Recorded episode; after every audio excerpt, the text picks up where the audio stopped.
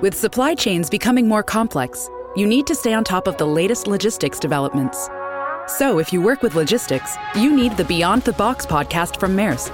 It's the easy way to keep up to date with everything from digital disruption in logistics to the need for supply chain resilience in today's market. Find out more and keep ahead of the game with the Beyond the Box podcast on logistics insights at maersk.com/insights. s a l ม o n PODCAST มัน สด อร่อย In the Name of Work podcast, getting your work to really work with Parit Watrasin. in collaboration with Rise. สวัสดีครับผู้ฟังทุกท่านนะครับ ยินดีต้อนรับกลับเข้าสู่รายการ In the Name of Work podcast นะครับ กับผมไอติมพริตวัชรศิลป์เช่นเคย นะตอนนี้ก็เข้าสู่ตอนที่ 6 แล้วนะครับ หรือว่าเรียกว่าตอนที่ 6 ปีนะครับที่ผมจะมาสรุปบทสัมภาษณ์นะครับ ที่ผมได้ไปพูดคุยแลกเปลี่ยนกับวิทยากรท่านที่ 6 มานะครับหัวข้อที่เราจะมาคุยกันในวันนี้นะครับคือหัวข้อเรื่องของความสุขในที่ทำงานนะครับคือทำยังไงให้พนักงานเนี่ยมีความสุขในการทำงาน โดยวิทยากรที่ผมได้มีโอกาสไปสัมภาษณ์แลกเปลี่ยนมุมมองกันนะครับในในตอนนี้เนี่ยมีชื่อว่าคุณ Rashmi Sharma นะครับคุณ Rashmi ก็ เป็นคนที่ดูแลนะครับด้านของ global learning and well-being ให้กับบริษัท Unilever นะครับ learning and well-being ก็แปลว่าการเรียนรู้ของพนักงาน และก็ความสุขของพนักงานนั่นเองนะครับ โดยเขาดูแลเเรียกว่าความสุขของพนักงานเป็นจำนวนที่เยอะมากนะครับ ผมเข้าใจว่าตอนที่คุยกับคุณ Rashmi เนี่ยเขาเรียกว่าคนที่อยู่ภายใต้การดูแลของเขาเนี่ยมีทั้งหมด 8,000 คน นะครับก็ในโซนที่เขาดูแลของ Unilever เนี่ยก็จะมีทั้งแถบเอเชียตะวันออกเฉียงใต้ แล้วก็แถบออสเตรเลียนะครับไม่ว่าจะเป็นออสเตรเลีย หรือว่านิวซีแลนด์นะครับเพราะฉะนั้นเนี่ยก็เรียกได้ว่าเป็นงานที่ท้าทายมากนะครับในการที่จะทำให้เอ่อ8,000ชีวิตเนี่ยมีความสุขในการทำงานนะครับวันนี้ก็เลยได้มีโอกาสไปแลกเปลี่ยนกับทางคุณแรชมี่มานะครับว่าว่าเขามีเคล็ดลับหรือว่ามุมมองยังไงบ้างนะครับในการบริหารจัดการ เรียกว่าความรู้สึกหรือว่าความสุขของของคนนะครับ ซึ่งความจริงหัวข้อนี้เป็นหัวข้อที่ผม นอกจากไปสัมภาษณ์จากพอดแคสต์ที่แล้วเนี่ยก็แอบจดโน้ตไว้สำหรับไปใช้ที่บริษัทผมเหมือนกันนะครับเอ่อความจริงปัจจุบันที่ที่บริษัทสตาร์ดีที่ผมทำอยู่เนี่ยเอิ่มถ้าเกิดว่าพนักงานใหม่คนไหนเข้ามาเนี่ยจะจะจำได้เลยนะครับในช่วง onboarding หรือว่าวันแรกที่มีการแนะนำบริษัทให้กับพนักงานใหม่เนี่ยผมจะบอกว่าผมตื่นมาทุกเช้าเนี่ยก่อนอื่นผมจะวาดวงกลม3วงนะครับในในสไลด์แล้วก็จะบอกว่าผมตื่นมาทุกเช้าเนี่ยผมจะคิดถึงแค่3วงกลมนี้ ราะผมมีความเชื่อว่า3วงกลมเนี้ยถ้าทำได้ดีเนี่ยมันจะทำให้ start ดี หรือว่าบริษัทเนี่ยสามารถประสบความสำเร็จได้ แล้วทั้ง3วงกลมเนี้ยทำแค่2วงสองวง ก็ไม่พอต้องทำให้ทั้ง3วงมันดี โดย3วงที่ผมพูดถึงเนี่ยอย่างแรกคือเรื่องของ Impact คือประโยชน์ที่เราสร้างให้กับนักเรียนนะครับในเมื่อ Study เป็น Startup เพื่อสังคมและการศึกษาเนี่ยเอิ่มการที่ที่เราทำเอิ่มบริการต่างๆ ที่ทำให้ ช่วยลดความเหลื่อมล้ำในการศึกษาทำให้นักเรียนเนี่ยได้รับประโยชน์หรือว่าสามารถเข้าถึงการศึกษาที่มีคุณภาพได้ในจำนวนมากขึ้นเนี่ยเป็นสิ่งที่สำคัญที่สุดอย่างหนึ่งนะครับ แต่แน่นอนวงกลมที่สองเนี่ยคือวงกลมเรื่องของ finance หรือว่าทางการเงิน ก็คือว่าพอเราเป็นธุรกิจแน่นอนเราก็ต้องอยู่รอดให้ได้นะครับเราไม่ได้เป็นมูลนิธิที่พึ่งเงินบริจาค เพราะเราก็จำเป็นต้องมีรายได้ เป็นตัวของตัวเองที่มาหล่อเลี้ยงค่าใช้จ่ายต่างๆนะครับเพราะฉะนั้นนอกจากการสร้าง Impact หรือว่าสร้างประโยชน์ให้กับนักเรียนแล้วเนี่ย เราก็จำเป็นต้องคำนึงถึงเรื่องของธุรกิจและสามารถทำให้เราอยู่รอดได้เหมือนกัน ถ้าแคร์แต่เรื่องธุรกิจอย่างเดียว โดยไม่แคร์เรื่องประโยชน์ให้กับนักเรียน ก็ถือว่าเราก็ผิดผิดสัญญาหรือว่าผิดจากเจตจำนงที่เราที่เราที่เรามีในการก่อตั้งสถานดีตรงนี้ขึ้นมา แต่ว่าถ้าเราแคร์แต่เรื่องผลประโยชน์อย่างเดียว ผลประโยชน์ให้กับนักเรียนอย่างเดียว โดยไม่แคร์ถึงเรื่องความอยู่รอดของแผนธุรกิจเลยเนี่ยมันก็จะทำให้เราไม่สามารถเติบโตอย่างยั่งยืนได้นะครับแต่วงกลมที่3นะครับที่ผมมักจะวาดที่บอกว่าสำคัญไม่น้อยกว่า2วงกลมนี้ นะครับผมจะเรียกว่า health นะครับหรือว่าถ้าแปลตรงตัวว่าสุขภาพ ก็คือสุขภาพของพนักงานในบริษัทนั่นเอง ผมมีความเชื่อว่าถ้าอยากเห็นองค์กรหนึ่งประสบความสำเร็จเนี่ยปัจจัยหนึ่งที่สำคัญมากคือ พนักงานหรือว่าทีมงานในองค์กรนั้นเนี่ยต้องเรียกว่ามีความสุขในการทำงาน เขาต้องตื่นเช้ามาทุกเช้ารู้สึกตื่นเต้นว่าเอออยากจะมาทำงานที่นี่รู้สึกเป็นส่วนร่วมของภารกิจนี้นะครับรู้สึกสบายใจในการที่จะแสดงความเห็น หรือว่าความคิดของเขาออกมา แล้วก็รู้สึกได้รับความไว้วางใจจากเพื่อนร่วมงานแล้วก็เจ้านายเขานะครับ เพราะฉะนั้น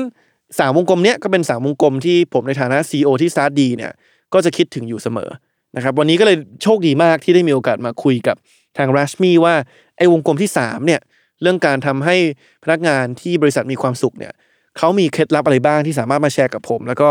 มาแชร์กับท่านผู้ฟังได้นะครับ เราก็เลยเริ่มต้นด้วยด้วยคำถามกว้างๆนะครับผมก็ถามเข้าไปว่า อะไรคือเป้าหมายของการบริหารจัดการพนักงานหรือว่าการบริหารคน หรือว่าถ้าพูดง่ายๆคือเขามองว่าเขาในฐานะฝั่ง HR เนี่ยหรือว่าฝั่งฝ่ายบุคคลเนี่ยมองว่าความสำเร็จของเขาคืออะไรนะครับเขาก็บอกว่าความสำเร็จของเขาเนี่ยคือการทำให้สร้างสภาพแวดล้อมที่ทำให้ทุกคนในบริษัทเนี่ยสามารถทำงานได้เต็มศักยภาพของตัวเองนะครับหรือว่าเขาใช้ภาษาอังกฤษว่า live up to their full potential ก็คือสามารถทำได้เต็มศักยภาพที่ตัวเองมีนะครับซึ่งเขามีความเชื่อว่า สิ่งที่เราทำเนี่ยไม่ว่าจะว่าไม่ว่าจะเป็นการทำงาน หรือว่าไม่ว่าจะเป็นชีวิตประจำวันเนี่ยยี่สิบเปอร์เซ็นต์ของสิ่งที่เราทำเนี่ยมันขึ้นอยู่กับความรู้ที่เรามี แต่อีกแปดสิบเปอร์เซ็นของของสิ่งที่เราทำเนี่ยมันขึ้นอยู่กับทัศนคติของเรานะครับอันนี้ก็เป็นความเชื่อพื้นฐานของทางราชมีก็คือว่าถ้าเราอยากจะทำให้คนคนหนึงมีความสุขมากขึ้นในการทำงานการเพิ่มความรู้เนี่ยมันอาจจะได้แค่ส่วนหนึ่ง การทำให้เขาเก่งขึ้นเนี่ยมันอาจจะได้แค่ส่วนหนึ่ง แต่ว่าการการปรับทัศนคติของเขาในการทำงานเนี่ยอาจจะมีความสำคัญมากกว่า นะครับแล้วเขามองว่าถ้าเราอยากจะทำให้แต่ละคนมีทัศนคติในการทำงานที่ดีเนี่ยสิ่งที่สำคัญที่สุดในหน้าที่ของฝ่ายบุคคลเนี่ยคือการสร้างเขาเรียกว่า safe space นะครับหรือว่าพื้นที่ปลอดภัย ที่ทำให้พนักงานทุกคนเนี่ยเรียกว่ารู้สึกว่ารู้สึกสบายใจที่จะที่จะมาทำงานในทุกๆวันในฐานะตัวของตัวเอง คือไม่รู้สึกว่ามาทำงานแล้วเนี่ยฉันจะต้องเป็นอีกคนหนึ่งที่ฉันไม่ได้เป็นในในชีวิตส่วนตัว แต่ว่ารู้สึกสบายใจพอที่จะมาทำงานในฐานะตัวเอง ได้ได้แสดงความเป็นตัวตนของตัวเองออกมาได้อย่างเต็มที่ คือถ้าพูดภาษาง่าย ๆ คือไม่ต้องเสแสร้งว่าเป็นคนอีกคนหนึ่งเวลามาทำงาน แต่ว่าสามารถเป็นตนเองได้นะครับ แล้วก็บริษัทที่ดีเนี่ยเขาบอกว่านอกจากสร้างสภาพแวดล้อมให้แต่ละคนมาทำงานได้โดยโดยเป็นตัวของตัวเองแล้วเนี่ยต้องเคารพถึงความเป็นเอกลักษณ์ แล้วก็อัตลักษณ์ของแต่ละคนด้วยที่อาจจะแตกต่างกันออกไปนะครับ ทำยังไงให้พนักงานทุกคนรู้สึกสบายใจที่จะมาทำงานแล้ว สามารถพูดความคิดของตัวเองได้อย่างปลอดภัยทำยังไงให้เขามาทำงานแล้ว จะแต่งตัวยังไงตามที่เขารู้สึกผ่อนคลายรู้สึกว่ารู้สึกว่าเป็นตัวของเป็นเป็นเป็นเป็นสไตล์ หรือว่าเป็นตัวตนของเขาก็ทำได้ หรือว่าไม่ว่าคนจะมีสไตล์การทำงานแบบไหน ก็รู้สึกปลอดภัยที่ที่จะสามารถมาทำงานแบบนั้นได้นะครับ เพราะฉะนั้นเขาบอกว่ามอตโต้หรือว่าคำความขวัญประจำตัวเขาในการทำงานฝ่าย HR หรือว่าฝ่ายบุคคลเนี่ย คือทำยังไงให้ทุกคนเนี่ยสามารถ bring their best self to work คือเรียกว่าสามารถมาทำงานได้โดยโดยนำเวอร์ชันที่ดีที่สุดของตัวเองเนี่ยมามาที่ทำงาน คือไม่ไม่จำเป็นที่ว่าพอมาที่ทำงานแล้วเนี่ยจะต้องอปกปิดหรือว่าทำอะไรบางอย่างที่มันไม่ได้ตรงกับความความถนัดของตัวเองเอิ่มอย่างแท้จริงนะครับเพราะฉะนั้นนี้ก็เลยเป็นเป็นสิ่งที่เขาบอกว่าเป็นเป็นเป้าหมายเวลาเขาคิดถึงเป้าหมายของฝ่าย HR คือการสร้างพื้นที่ปลอดภัยตรงนี้นะครับ ทีนี้พอถามลึกลงไปว่าโอเคจะสร้างพื้นที่ปลอดภัยตรงนี้ได้อย่างไรเนี่ยแน่นอนมันหลีกหนีไม่พ้นการที่ว่าเอ่อฝ่าย HR ก็ต้องมากำหนดเรื่องของ culture หรือว่าวัฒนธรรมขององค์กรองค์กรนั้นนะครับเขาบอกว่าก่อนที่จะจะให้พนักงานเเข้าใจถึงวัฒนธรรมองค์กรองค์กรหนึ่งเนี่ยออย่างแรกเนี่ยต้องให้พนักงานเข้าใจก่อนว่าทำไมบริษัทต้องมีการกำหนด เรียกว่า values คุณค่าหลักหรือว่า culture วัฒนธรรมด้วยนะครับแล้วเขาจะบอกว่าถ้าไปถามพนักงานแต่ละคนเนี่ยทุกคนก็อาจจะสามารถท่องได้แหละว่าเอ่อ values หรือว่าคุณค่าหลักของของบริษัทตัวเองเนี่ยมีอะไรบ้างนะบางบริษัทก็จะมีแบบชื่อแบบสวยหรูเลย เช่นแบบว่า entrepreneurship innovation creativity อะไรก็ว่าไป บางทีก็จะเป็นตัวย่อตัวอักษรเพื่อให้จำง่ายขึ้นนะครับ แต่ว่าเขาบอกว่าสำคัญกว่าว่าพนักงานเนี่ยจำ คุณค่าหลักของวัฒนธรรมองค์กรนั้นได้หรือเปล่าเนี่ยคือเข้าใจก่อนว่าทำไมมันต้องมีวัฒนธรรมองค์กรนะครับทำไมเราต้องพูดถึงเรื่อง values หรือว่าคุณค่าหลัก ซึ่งเขาบอกว่า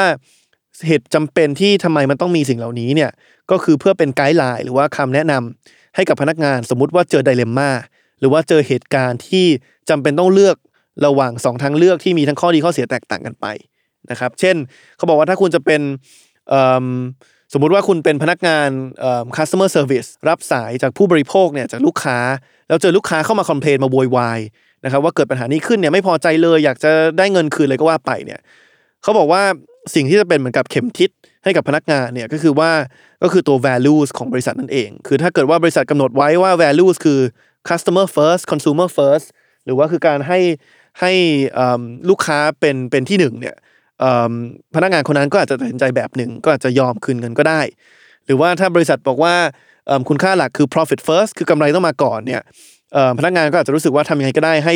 ให้ไม่จำเป็นต้องคืนเงินนะครับหรือว่าถ้าคุณบอกว่าคุณค่าหลักคือ team first เคยนึกถึงทีมที่ทำงานเป็นหลักเนี่ยลูกค้าก็จะนึกถึงก่อนว่าเออจะตัดสินใจยังไงที่ทำให้งานมันไม่ไม่เยอะเกินไปสำหรับสำหรับทีมงานของเขา นะครับเพราะฉะนั้นอันนี้เลยเป็นเหตุผลที่สำคัญ คือต้องต้องให้พนักงานเข้าใจก่อนว่าทำไมบริษัทถึงต้องมีการการเซตหรือว่าการกำหนดคุณค่าหลัก หรือว่าวัฒนธรรมให้กับองค์กรครับพอเข้าใจตรงนี้แล้วเนี่ยเขาบอกว่าพนักงานก็จะมีความพร้อมมากขึ้น ที่จะพยายามทำความเข้าใจว่าโอเค คุณค่าหลัก หรือว่าวัฒนธรรมขององค์กรนี้คืออะไรนะครับซึ่งอย่างที่ผมกล่าวไปก็คือว่า มันก็อาจจะมีคำพูดสวยหรูแหละคำศัพท์สวยหรูที่ที่บริษัทมักจะกำหนดให้กับพนักงานหรือว่าให้กับบริษัทนั้นนะครับ แต่ว่า คือถามว่าพนักงานเวลาได้ยินคำว่า innovation entrepreneurship creativity ownership ต่างๆ แล้วเนี่ยมันมันเป็นอะไรที่มันเป็นเป็นเป็นนามธรรมมากนะครับ เพราะฉะนั้นถ้าอยากให้พนักงานเข้าใจจริง ๆ ว่าเราเราเราหมายถึงอะไรเวลาเราพูดคำศัพท์แบบเนี้ยเอ่อต้องพยายามแสดงให้เห็นเป็นรูปธรรมนะครับซึ่งการแสดงให้เห็นเป็นรูปธรรมเนี่ยมันก็มีหลายวิธี วิธีหนึ่งคืออาจจะเป็นการเอ่อเรียกว่าแสดงให้เห็นด้วยการกระทำนะครับ เช่นสมมุติว่าสมมุติว่า manager คนหนึ่งเนาะ บอกว่าอยากจะเซตวัฒนธรรมให้กับทีมว่าไม่ให้ทำงานวันเสาร์อาทิตย์คือให้พักผ่อนได้เต็มที่วันเสาร์อาทิตย์เนี่ยแต่ถ้า manager คนนั้นเนี่ยพอเสาร์อาทิตย์ทีก็ส่งอีเมลหาลูกทีมอยู่เรื่อยๆเนี่ยมันก็กลายเป็นว่าคำพูดเขามันก็ไม่มีความหมายนะครับมันก็กลายเป็นว่าแหมพูดว่าจะไม่ให้ทำงานวีคเอนแต่ว่าส่งอีเมลมาตลอดเวลาเลยนะครับเช่นเดียวกันเขาบอกว่าถ้าเกิด CEO หรือว่าผู้นำเนี่ยอยากจะสร้างวัฒนธรรมองค์กรที่ให้คนเนี่ยสามารถแสดงความเห็น พูดถึงความรู้สึกตัวเองได้อย่างเปิดเผย โดยที่ได้รับความไว้วางใจจากผู้อื่นเนี่ยเขาบอกว่าไม่มีพนักงานคนไหนกล้าพูดหรอกครับสมมติไม่สบายใจอะไรรู้สึกไม่สบายใจรู้สึกไม่พอใจ ไม่มีใครกล้าพูดหรอก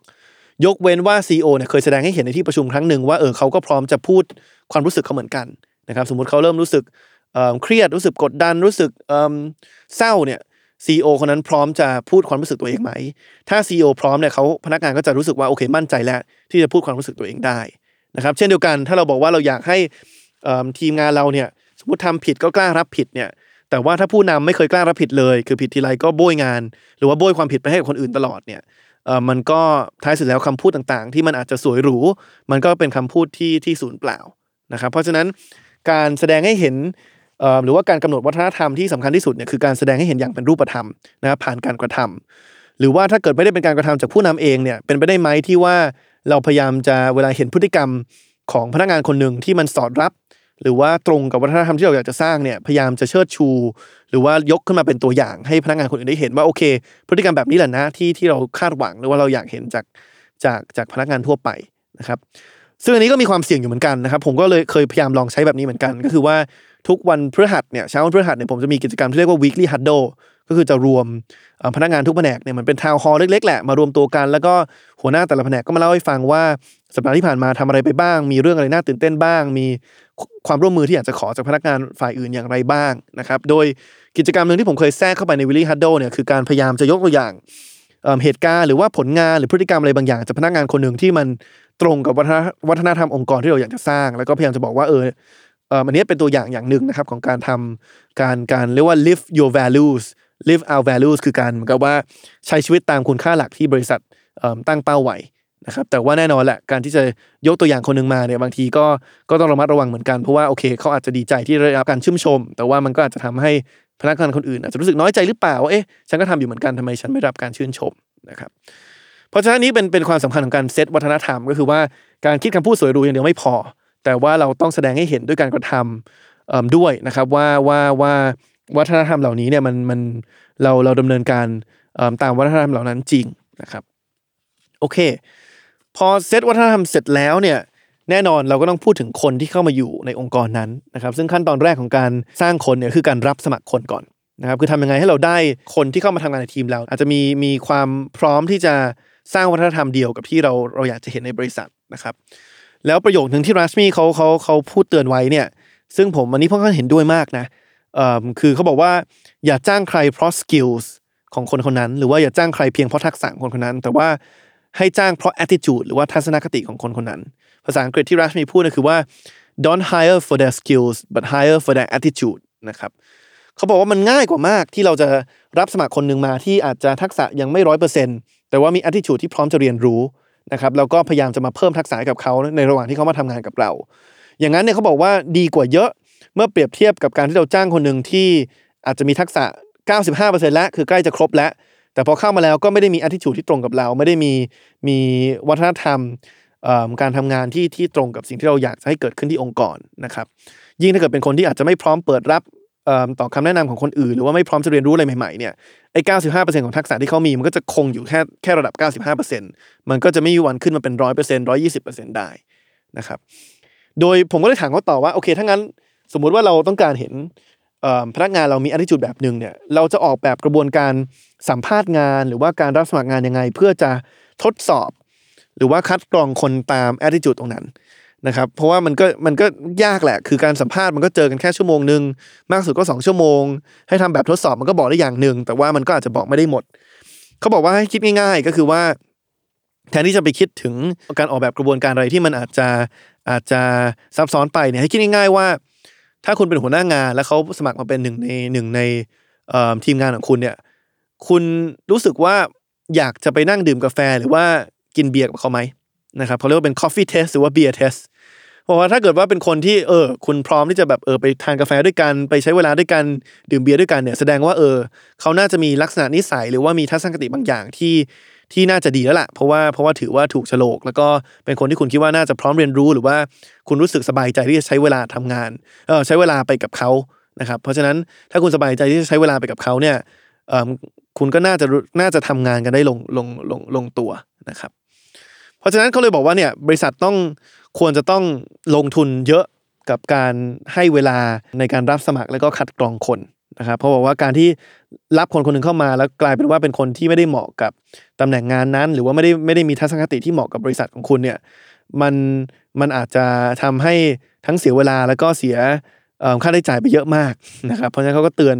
อคนที่จะก่อตั้งสตาร์ทอัพทุกคนว่าให้ใช้เวลาเยอะนิดนึงกับการกับการรับสมัครหรือว่าการคัดกรองคนนะครับ ซึ่งการที่เราบอกว่าคนคนหนึ่งไม่ได้มีมีทัศนคติที่ไม่ตรงกับที่เราอยากเห็นที่บริษัทเนี่ยไม่ได้หมายความว่าเขาผิดและเราถูกนะ คือไม่ได้หมายความว่าทัศนคติของเราเป็นเป็นเป็นสิ่งที่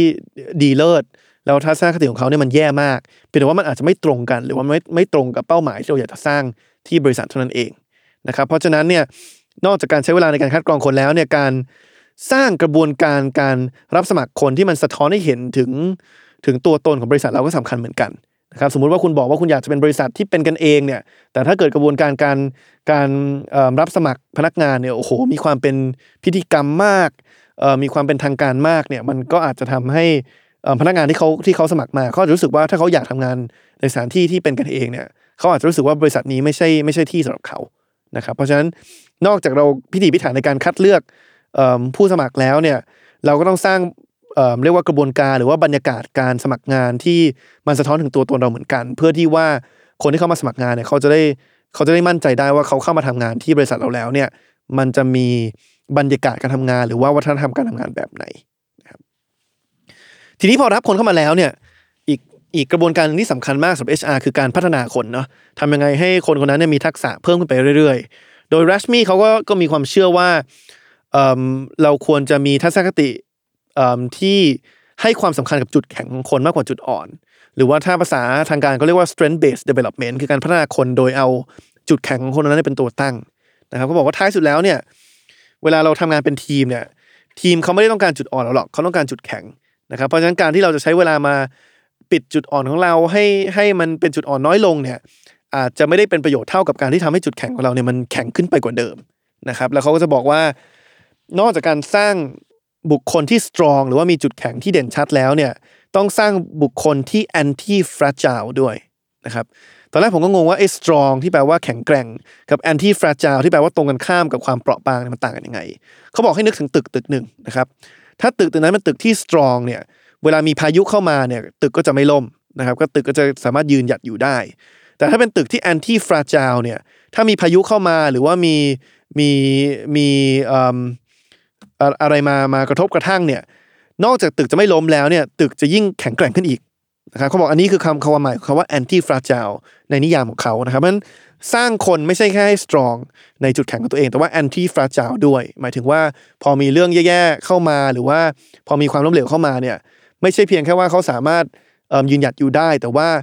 ถอดบทเรียนเรียนรู้จากความล้มเหลวครั้งนั้น แล้วก็ทำให้เขาสามารถพัฒนาจุดแข็งเขาให้ดีขึ้นไปอีกนะครับ ทีนี้ นอกจากพัฒนาพนักงานให้รู้จุดแข็งตัวเอง พัฒนาจุดแข็งตัวเองแล้วเนี่ยอีกอย่างหนึงที่สำคัญคือการการพัฒนาให้เขาสามารถเป็นผู้นำที่ดี เขาบอกว่านี่เป็นเป็นสิ่งที่ยากมาก เพราะว่าเขาเห็นหลายคนที่เรียกว่าตอนที่เป็นสมาชิกในทีมเนี่ยทำงานดีมาก คือตอนเป็น associate หรือว่าคนทำงานในระดับปฏิบัติงานเนี่ยถือว่าทำงานได้ดีมากแต่ว่าพอ step up ขึ้นมาเป็น manager ที่ต้องดูแลทีมเนี่ย กลับอาจจะมี performance หรือว่ามีผลงานที่ไม่ได้ดีเท่านะครับเขาบอกว่าการ step up จาก a good associate นะครับหรือว่าพนักงานในทีมที่ดีเนี่ยมาเป็น a good manager หรือว่าหรือว่าหัวหน้างานที่ดีเนี่ยมันต้องการการปรับทัศนคติพอสมควรเหมือนกันนะครับ จากสมัยก่อนเนี่ยเราอาจจะสมัยที่เราไม่ได้คุมทีมเนี่ยซึ่งอันนี้ผมพูดได้เลยเพราะผมเองก็ก็ก็เจอเหมือนกันนะในสมัยที่ทำงานที่ m c k คินซีแล้วก็ต้องปรับจากการที่เป็น associate ที่ดูแลแค่งานของตัวเอง มาเป็นเหมือนกับว่า project manager ที่ต้องดูแลทีมงาน2อสคนขึ้นไปนะครับพอเปลี่ยนบทบาทตรงนั้นเนี่ยมันทำให้เราต้องหยุดแค่คิดเฉพาะว่าทำไงให้งานเรามันดี แต่เราต้องมาใช้เวลาเยอะมากคนในส่วนใหญ่ด้วยซ้ำมาคิดว่าทำยังไงให้คนในทีมเราทำงานได้ดีนะครับเพราะว่าเพราะว่ามันมันเป็นทักษะที่มันมันมันแตกต่างกันพอสมควรนะครับถ้าเรา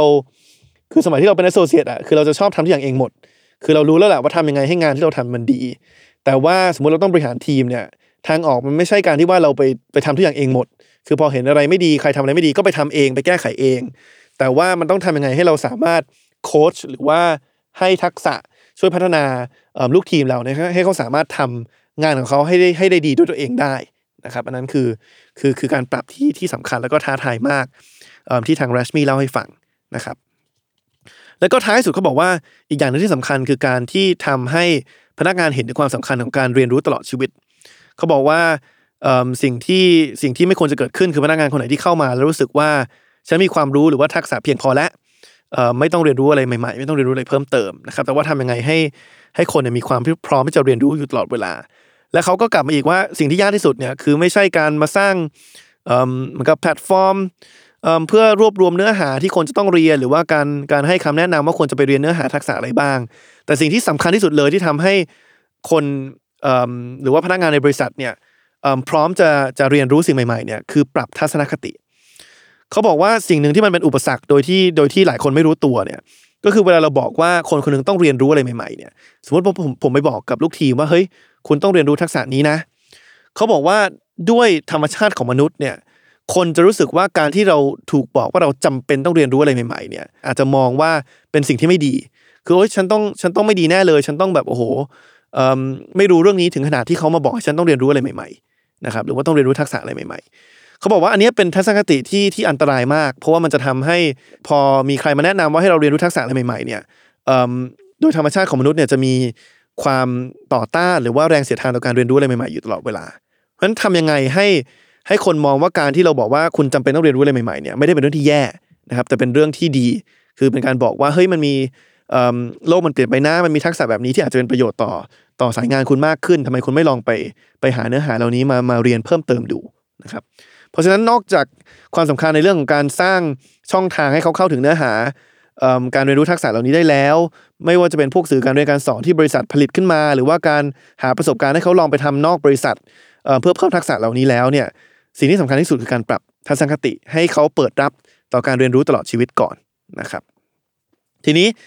นอกจากจะรับสมัครคนที่ที่ตรงกับวัฒนธรรมองค์กรแล้วพัฒนาให้เขามีทักษะที่ดีขึ้นแล้วเนี่ยแน่นอนสิ่งสำคัญคือทำยังไงให้เขาแฮปปี้กับการทำงาน เพื่อให้เขาไม่รู้สึกว่าอยากจะออกไปทำที่อื่นนะครับ โดยรัชมี่เขาก็ทิ้งข้อคิดที่ดีไว้หลายอย่าง อย่างแรกเนี่ยเขาบอกว่ามันมี 3 สิ่งที่ที่เขามองว่าพนักงานต้องมีนะครับ ถึงจะมีความสุขในที่ทำงานได้นะครับ แล้วก็บทบาทของผู้นำเอ่อ ในที่ทำงานก็คือทำยังไงให้ลูกทีมเนี่ยมี 3 สิ่งนี้ อย่างแรกคือมี purpose คือมีความเข้าใจว่าจุดประสงค์ของหน้าที่การงานเขาของของตำแหน่งเขาเนี่ยคืออะไร คือพูดง่ายๆคือเขารู้ไหมว่าทำไมต้องมีเขานะครับสิ่งที่เขาทำเนี่ยมันนำไปสู่ไปไปก่อประโยชน์ให้กับบริษัทอย่างไร หรือว่าทำให้บริษัทสามารถบรรลุภารกิจที่บริษัทตั้งเป้าไว้อย่างไร คือเขาเห็นไหมว่าความสำคัญของเขาในภาพรวมคือเขาทำทุกอย่างในแต่ละวันที่เขาทำเนี่ยไปเพื่ออะไรนะครับ อย่างที่สองคือเขาบอกว่าพนักงานต้องมี mastery ก็คือว่ามีเรียกว่าความเป็นความเป็นผู้เชี่ยวชาญ หรือว่าเป็นเป็นคนที่มีทักษะในการประกอบอาชีพในตำแหน่งนั้นนะครับและอย่างที่สามคือ autonomy คือต้องมีเรียกว่าพื้นที่การทำงานอะคือไม่ใช่ว่าหัวหน้างานมาควบคุมทุกอย่างมาบงการทุก ๆ รายละเอียด แต่ว่าพนักงานเขาต้องมีพื้นที่ได้รับความไว้วางใจในการทำงานตามตามวัตถุประสงค์ที่เขาถูกตั้งเป้าไว้ แต่ว่าวิธีการจะทำอย่างไรเขามีพื้นที่มีสิทธิ์ในการในการเลือกในการทดลอง ในการลองผิดลองถูกได้นะครับ เพราะฉะนั้นสำหรับใครที่กังวลอยู่ว่าเอ๊ะลูกทีมเราจะจะจะอยากไปทำที่อื่นหรือเปล่าเนี่ยอย่าลืมคิดตรงนี้นะครับ ว่าว่าลองลองลองลองคิดดูว่าลูกทีมคุณมี 3 สิ่งนี้แล้วหรือยังอย่างแรกคือเขามี purpose ที่เข้าใจว่าทำไมตำแหน่งเขาถึงสำคัญ เขามี mastery คือมีทักษะที่สามารถทำให้เขาทำงานในตำแหน่งเขาได้ดี และเขามี autonomy หรือว่าพื้นที่การทำงาน เพียงพอหรือยังให้เขาสามารถตัดสินใจด้วยตัวเองได้ ลองผิดลองถูกด้วยตัวเองได้นะครับแต่นอกจากการมี 3 สิ่งนี้แล้วเนี่ยผมก็ถามรัชมีต่อว่าเอ๊ะแล้วเราจะไปรู้ได้ไงว่าพนักงานคนหนึ่งเนี่ยมีความสุขหรือไม่มีความสุข จะไปถามเขาดื้อเลยเหรอว่าเอ้คุณมีความสุขหรือเปล่าบรัชมีบอกว่าไม่ใช่นะครับคือเขาบอกว่าเราไม่ควรตั้งเป้าในการ measure happiness คือไม่ไม่ควรตั้งเป้าในการในการวัดความสุข แต่ให้วัดให้วัด indicator of happiness หรือว่าตัวบ่งชี้ความสุข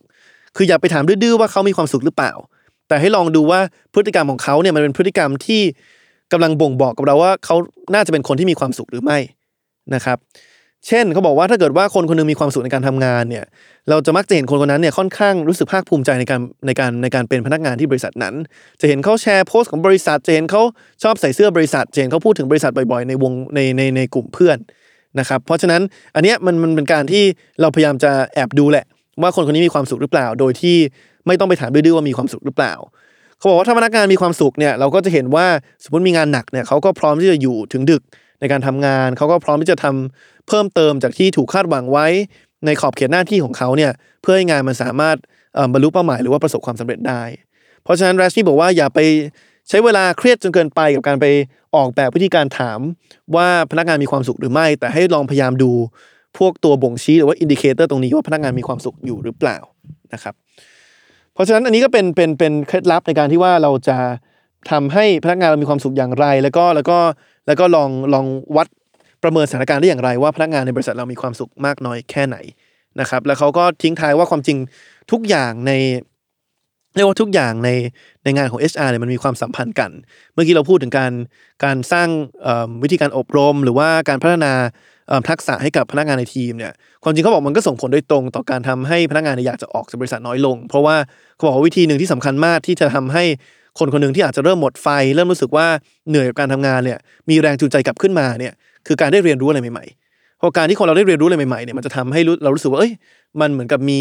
purpose หรือว่ามีเป้าหมายใหม่ในชีวิตมีทักษะอะไรใหม่ ๆ ที่สามารถลองไปปล่อยของในในการทำงานได้นะครับเพราะฉะนั้นเขาเลยบอกว่า มันมีความสัมพันธ์กันมากในเรื่องของการการสองด้านที่เขาทำเรื่องของ learning แล้วก็ well being คือการเรียนรู้แล้วก็แล้วก็การมีความสุขในในที่ทำงานนะครับ แล้วเขาบอกว่า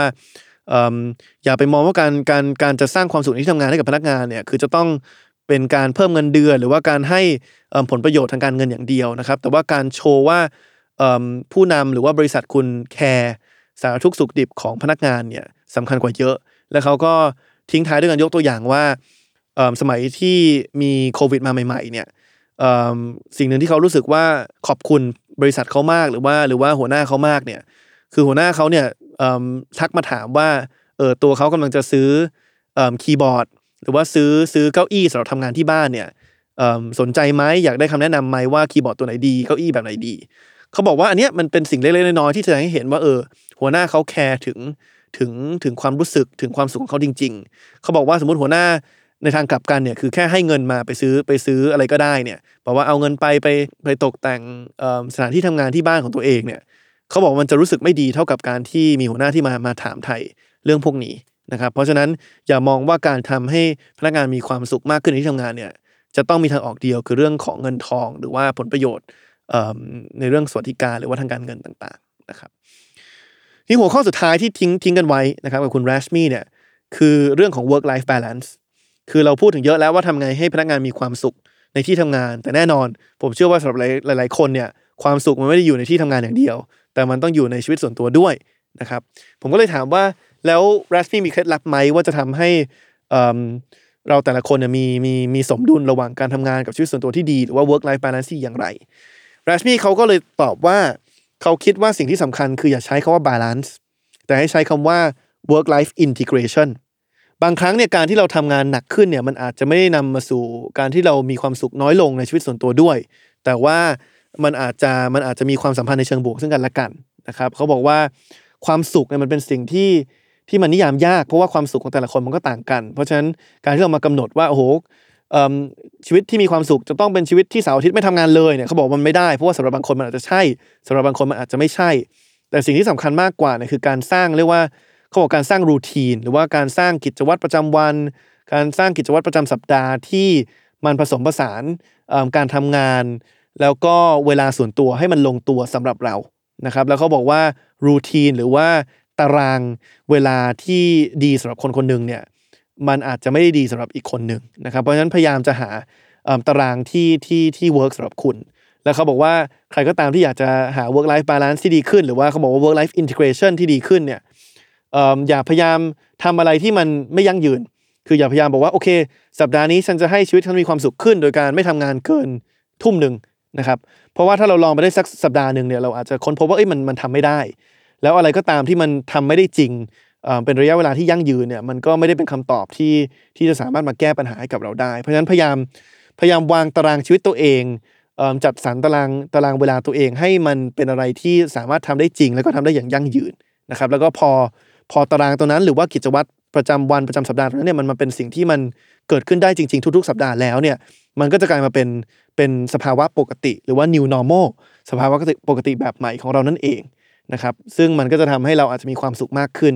แล้วเขาบอกว่าถ้าจะมีสิ่งเดียวที่จะทำให้เราทุกคนสามารถจัดสรรตารางของตัวเองให้มีความสุขได้เนี่ยคือการหัดปฏิเสธนะครับ เขาบอกว่าเขาเนี่ยปฏิเสธงานมากกว่าเขารับงาน แล้วการปฏิเสธงานเนี่ยมันก็เป็นวิธีหนึ่งที่ทำให้เราสามารถจัดลำดับความสำคัญได้ กับชีวิตเราว่าเราอยากจะใช้เวลาไปกับอะไรบ้างนะครับ ถ้าเราไม่ปฏิเสธงานเลยเนี่ยมันกลายเป็นว่าเราจะไม่มีเวลาไม่มีแรงเหลือสำหรับงานที่ที่ที่เราถนัดงานที่เราอยากจะทำงานที่เราสามารถทำและก่อประโยชน์ให้กับบริษัทให้กับตัวเอง หรือว่าให้กับสังคมได้นะครับ อันนี้ก็เป็นทั้งหมดนะครับของของบทสนทนาที่ผมได้มีโอกาสคุยกับคุณแรชมี่เกี่ยวกับความสุข ในการทำงานนะครับ ก็หวังว่าใครที่ฟังอยู่ไม่ว่าจะเป็นพนักงานแผนกไหน ไม่ว่าจะเป็นผู้ประกอบการที่บริษัทไหนเนี่ยจะสามารถลองไปคิดต่อได้ว่าว่าสามารถไปนำเสนอให้กับบริษัท หรือว่าสามารถจัดสรรตารางตัวเองเอให้ดีขึ้นได้อย่างไรนะครับ ใครที่เอิ่มทำงานอยู่ฝั่ง HR และได้ได้ได้ฟังตรงนี้ไปเนี่ยก็หวังว่าจะพอมีเอิ่มเคล็ดลับบางอย่างที่สามารถลองไปลองไปใช้ที่ที่แผนกหรือว่าที่บริษัทตัวเองได้นะครับยังไงก็ขอบคุณทุกคนมากครับที่เข้ามารับฟัง พอดแคสต์ของเราในวันนี้นะครับ สามารถติดตามชมนะครับ In the Name of Work Podcast กับผม ไอติมผลิตวัชรศิลป์ได้นะครับ ทุกวันพุธทุกช่องทางของ s ซ l m o n Podcast วันนี้ลาไปก่อนครับ สวัสดีครับ